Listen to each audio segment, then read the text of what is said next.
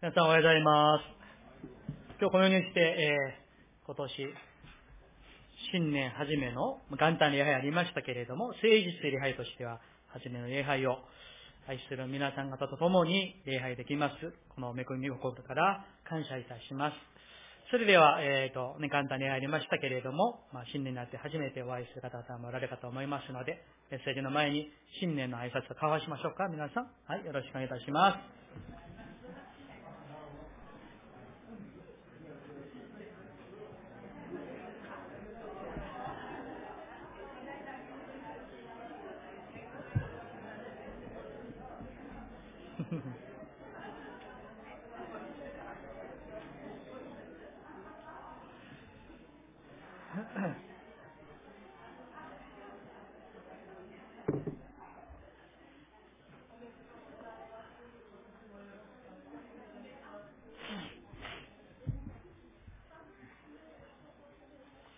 はい、感謝です。それでは一言お祈りをいたします。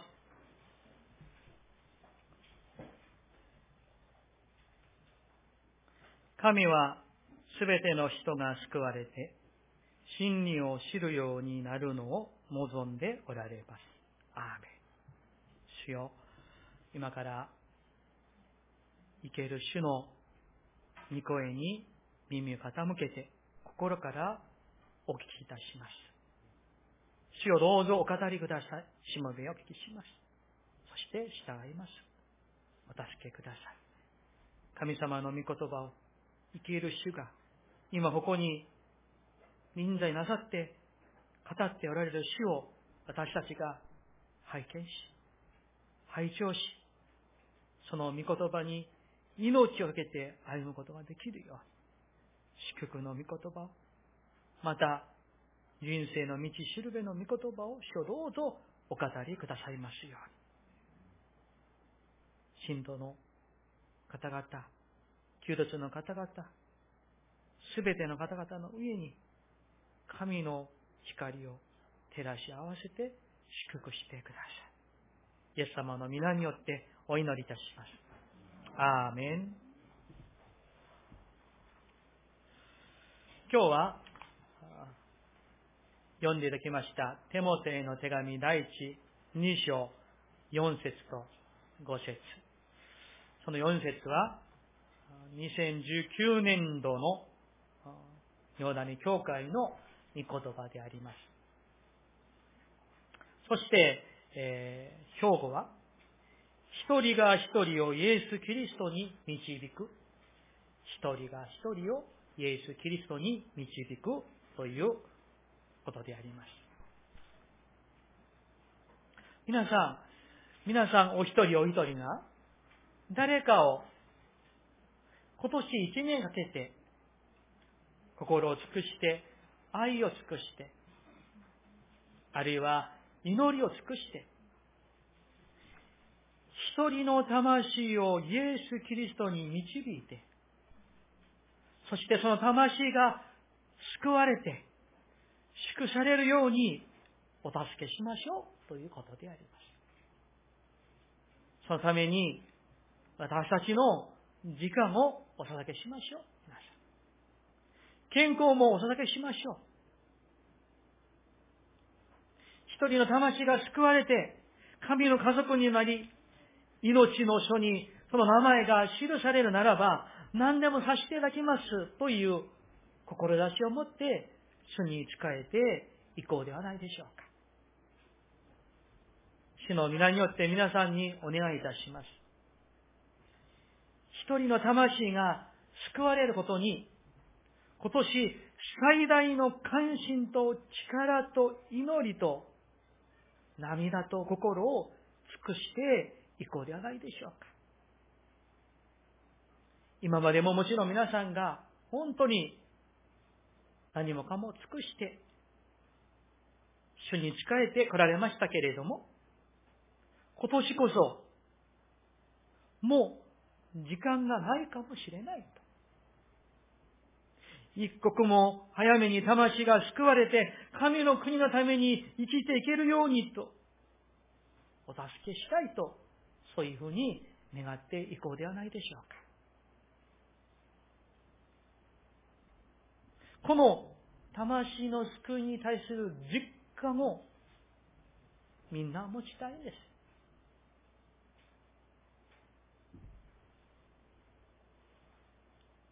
そのために三つを覚えて実践しましょう。第一、天国に行ったら伝道はできないことを覚えましょう。皆さん、私たちは救われたならば、必ず天国に行きます。そこにはないものがありません。しかし、できないことはあります。伝道したくてもできないんです。一人の人であろうが、百人であろうが、イエス・キリストに導きたくても導くことはできません。もう遅いんです。天国の門は閉まっているからです。二度と開きません。神様は私たちが地上にいる間、先に神様を信じる信仰の祝福を与えてくださいました。そしてその恵みを、命を、喜びを、天国の希望を他の人々に告げなさいと頼んでくださいました。それは神様が私たちのことを真実なしもべとパートナーと見てくださるからなんです。ねこの素晴らしいお働きを神様が私たちが地上にいる時しかできないことなんですよ、皆さん。信仰生活をしながら、これを忘れてはいけません。天国にいたら、ああ、あの人に伝道できたらよかったのに、ああ、あの人を教会に連れて行ったらよかったのに、こういうふうに後悔しても完全に手遅れではないでしょう。アメリカにですね、こういうあの、キリスト教のジョークがあります。天国にいたら二つの部類の人がいるらしいです。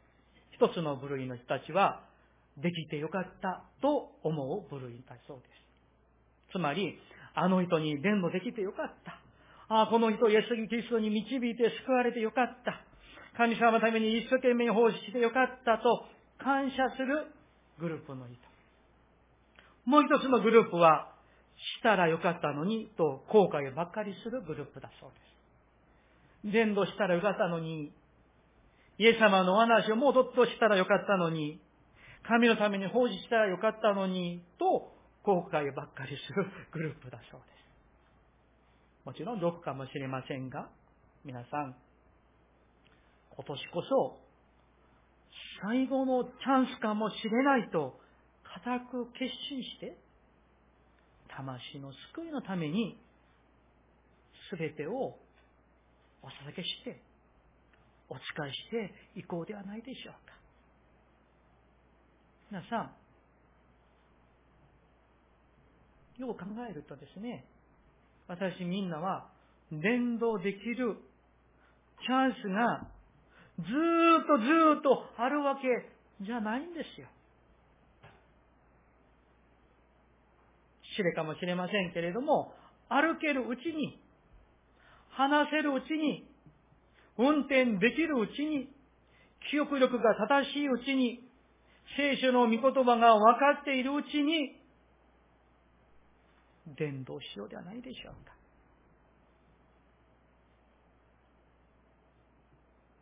まあ、たまにですね、私の母の話をしますけれども、母が元気なうちは、あの、毎週教会に行ってですね、礼拝が終わって、そしてお昼を食べて、ここの礼拝の間に、まあ、1、2時間ぐらい時間があるんですね。そしたら、教会の近くに、あの、地下鉄の駅があるんです。そしたら、毎週、元気なうちですよ。元気なうちに、教会のチラシを持って、毎週何かのおばあちゃん、ね、え皆さんぐらいですよ。70歳ぐらいのおばさんたちに、毎週伝道していました。今はですね、あの、もうできません。うん。歩けないし、喋れないし、できないんですよ。私たちもみんなその時が来るんです。神様が何かをできる、そういうふうに許してくださっているうちに、魂の救いのために尽くしていこうではないでしょうか。二番目。最も根本的な話になりますけれども、本当に神様に出会った人は、魂の救いに熱い関心を寄せるんです。神様に本当に人格的に出会った人ならば、魂の救いにもう関心を、情熱を何とかしたいという気持ちでいっぱいなんです。当然のことなんです。しかしどうでしょうか。もしも私たちが魂の救いにあんまり関心がなくって、全くないわけではないんだけど、そんなに情熱もない。とすれば、その人は、ある意味で本当に神様に出会っていない人かもしれません。教会に来ていても、美味しいもの食べていても、なぜなら、神様を信じている人ならば、神様が生きておられること、終わりの日が必ず来ること、そして裁きが下されること、永遠の天国と地獄に分かれて、信じる者は救われることを信じるならば、当然、魂の救いに関心を持って、そこに励むはずなんですよ。じゃなら、神様を愛するならば、神様の心を知るからです。夫婦の間もそうでしょう。ね。夫を、妻を愛するからの気持ちが分かってくるんですよね。そしてその気持ちに応えたいんですよ。ね。同じなんです。神様愛している。そしたらその心が知る。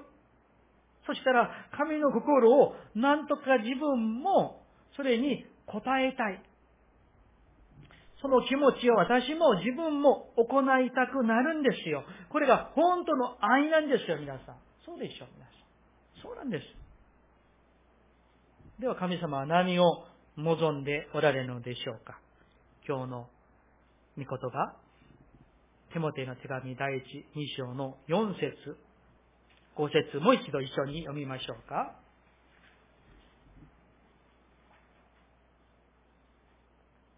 4節と5節一緒に読みたいと思います。はい。神はすべての人が救われて真理を知るようになるのを望んでおられます。神は唯一です。また、神と人との間の仲介者も唯一であって、それは人としてのキリストイエスです。アーメン。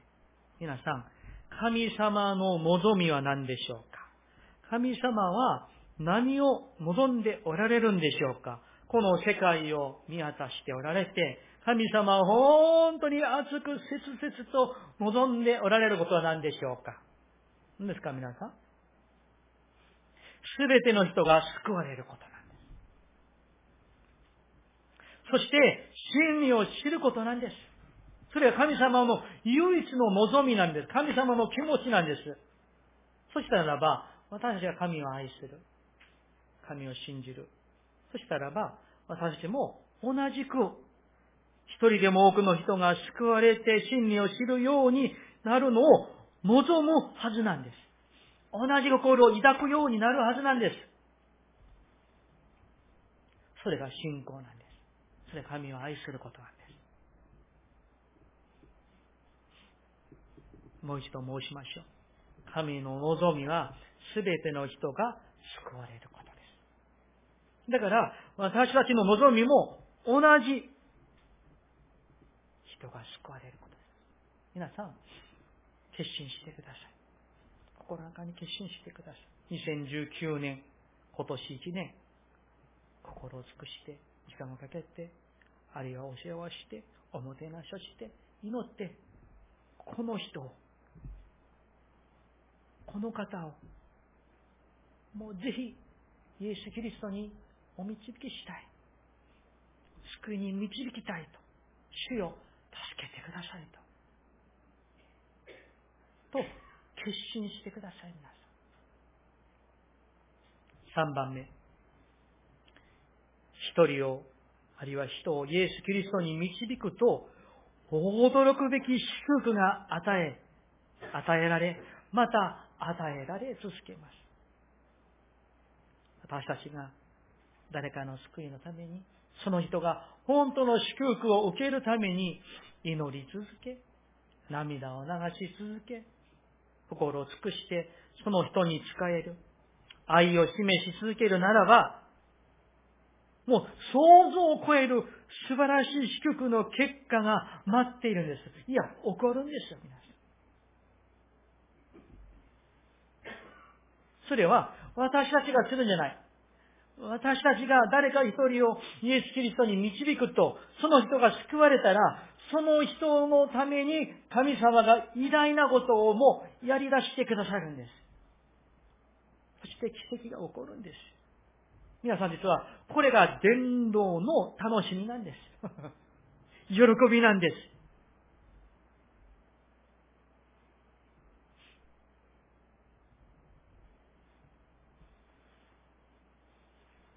元旦に入るときにお話ししましたけれども、詩篇の37編に、主を己の喜びとせよということがありました。今年記念ですね。魂を、一人の人を、主に導くことを喜びとしてほしいんです。私の小さなお菓子をさせていただきたいと思います。私が、えー、大学生の時です。